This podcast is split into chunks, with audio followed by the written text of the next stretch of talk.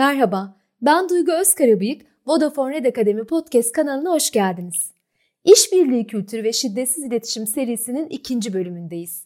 İlk bölümde şiddetsiz iletişimin çıkış hikayesini ve gözlem, duygu, ihtiyaç ve rica olarak dört adımını anlattım. Hatta kısa örnekler üzerinden de zihninizde biraz canlandırmaya çalıştım. Bugünse geçtiğimiz bölümde altını çizdiğim bir şey vardı. Oradan başlamak istiyorum. Ne demiştim? Şiddetsiz iletişim bize bir ihtiyaç perspektifi sunar. Bu pek çoğumuz için yeni bir kavram, yeni bir bakış açısı olabilir. Doğamızdaki şefkatli iletişimi, şefkatli alışverişi ortaya çıkarmamıza yarayan yegane fikir bu olabilir. İnsanlar varoluşundan bu yana yaptığı veya yapacağı her şeyi ihtiyaçlarını karşılamak için yapar. Başarılı olsalar da olmasalar da. Bu hem benim için hem de karşımdaki için geçerli. İnanın en hararetli tartışmalarda bile, en derin fikir ayrılıklarında bile bu böyle. Nasıl olur canım dediğinizi duyar gibiyim. Geleceğiz oralara da, ilerleyen dakikalarda. Evet, bütün davranışlarımızı, ihtiyaçlarımızı karşılama girişimi olarak görmek mümkün olsa da pek çoğumuza başka bir şey öğretildi. İnsanların ihtiyaçtan ziyade farklı nedenlerle davrandığı öğretildi. Birbirimize bakarken ve birbirimizle iletişim kurarken alıştığımız bir takım kalıplar var. Şiddetsiz iletişim bu alıştığımız bazı iletişim şekillerinin birbirimizi anlamanın önünde engel teşkil ettiğini söyler. Bakalım neymiş bu iletişim şekilleri? Hepimize tanıdık geleceğini düşünüyorum. Biz de yapsak, maruz da kalsak bir yerlerden tanıdık. Bunlardan en yaygını yargılarımız.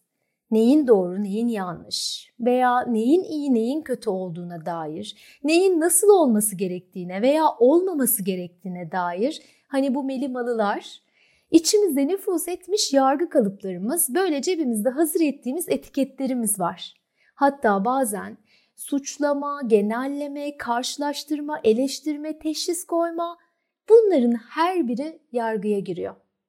Kendimi pek de açığa çıkarmama gerek kalmadan anlamadığım veya beğenmediğim kişiler veya davranışlarla karşılaştığımda bunlara yanlışlıkları üzerinden tepki gösteririm.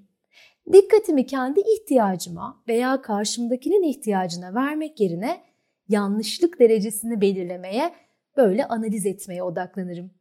Mesela ekip arkadaşım ayrıntıları benden daha fazla önemsiyorsa fazla seçici veya mükemmelliyetçi olabilir. Bununla birlikte ben ayrıntıları ondan fazla önemsiyorsam e, o da mecburen dikkatsiz veya dağınık olur. Yani kısaca İçimizde bir yanlış ölçerle yaşıyoruz. Marshall Rosenberg, başkaları hakkındaki bu tür yargıların aslında kendi değerlerimizin ve ihtiyaçlarımızın trajik bir ifadesi olduğunu söyler. Nasıl mı?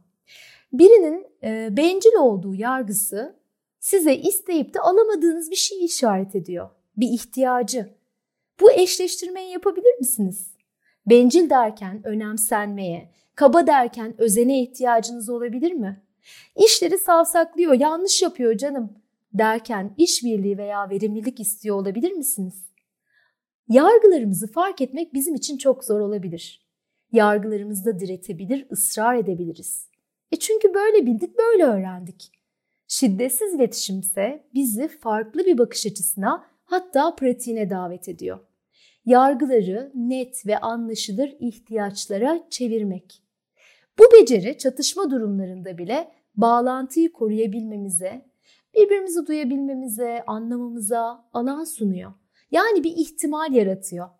Bununla birlikte bizi düşüncelerimizin, duygularımızın, eylemlerimizin sorumluluğunu almaya davet ediyor. İhtiyaçlarımızın farkına varmamız onları karşılama olasılığımızı arttırıyor ve böylelikle kendi hayatımızı zenginleştirebiliyoruz. Yargılar konusunu şimdilik önemli bir soruyla kapatarak bağlantıyı engelleyen diğer iletişim biçimlerine geçeceğim. Az önceki örnekleri karşımızdaki kişi üzerinden verdim.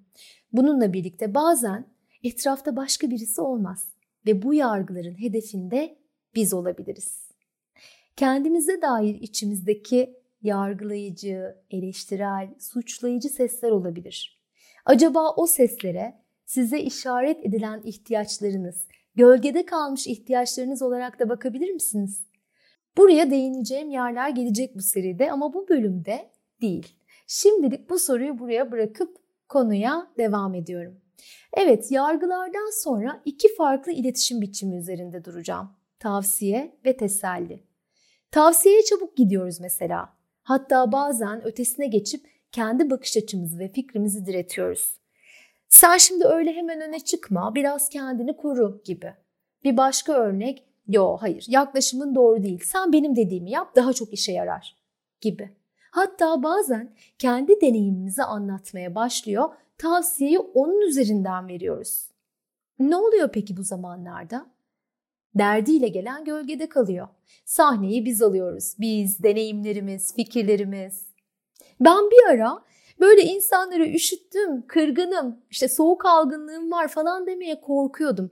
Çünkü üzerime neler yapabileceğim, neyle neyi kaynatacağım, ne yiyip ne içeceğime kadar böyle türlü türlü her telden tavsiye yağıyordu. Öyle bir şey ki istenmeden, sorulmadan verilen bir tavsiyenin gerçekten mutlu ettiğini ve alındığını, uygulandığını pek görmedim ben. Burun akıntısından kalp yarasına kadar. Eğer bir insanın tavsiyeye yeri yoksa vermeden önce biraz geri durabilir miyiz? Veya çok işine yarayacağını düşünüyorsak vermeden önce şöyle bir yoklayabilir miyiz? Hani benim aklıma bir şey geliyor, duymak ister misin, paylaşayım mı diye. Bir diğer iletişim kurma yolumuz teselli etmek, konuyu dağıtmak, hatta hafife almak olabiliyor.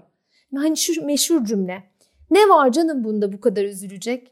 Ya bu cümleyi belki de en üzgün olduğumuz zamanlarda, böyle üzülmekte sonuna kadar haklı olduğumuza inandığımız zamanlarda bile duyduk. Ah ah duyduk da anlatamadık. Bir başka örnek, aman o kadar da önemli bir şey değil senin şimdi dert ettiğin veya sen şimdi yoğunsun da geçecek bu günler biliyorsun gibi. Yine karşımızdaki insan hop sahneden iniveriyor. Evet, bunlar bizim bildiğimiz yollar. Belki de başka türlüsünün var olabileceği ihtimaliyle karşılaşmadık bugüne kadar. İşe yaramadığını fark ettiğimiz zamanlarda yerine ne koyarız bilemedik belki. Mesela bir eğitimde katılımcım, biri bana derdiyle geldiğinde hemen üzülme boş ver diyorum dedi ve ekledi. Şimdi anlıyorum ki aslında ben onun üzüntüsüyle nasıl durabileceğimi, nasıl başa çıkabileceğimi bilmediğimden, ne yapacağımı bilmediğimden böyle diyormuşum dedi. Yani bazen güvende hissetmeye, bazen yakınlık kurmaya, katkı sağlamaya bu yollarla çalışıyor olabiliriz. Niyetimiz son derece iyi olabilir. Bununla birlikte az önceki örneklerden de anlayacağınız üzere karşımızdakini anlamaya çalışmaktan, onun dünyasını ziyaret etmekten, ona karşı içimizde yer açmak ve empati kurmaktan bizi alıda koyabilir. Dikkatimizi aramızdaki bağlantıdan ve akıştan başka başka yerlere yöneltebilir. Evet, bir bölümün daha sonuna gelirken bir şeyi belirtmeden geçmek istemiyorum. Şiddetsiz iletişimde bunları söylemekle düşünmenin, yani içimizden geçirmenin bir farkı yok. Aynı şey. O yüzden neyi nasıl söyleyeceğinizden öte neye nasıl bakacağınızı konuşuyoruz aslında. Olma hali derken tam da bunu kastediyorum. Siz karşınızdakiyle iletişiminizde söylemeniz gereken her şeyi söyleyebilirsiniz. Elinizde bir tarif vardır ve birebir uygulayabilirsiniz.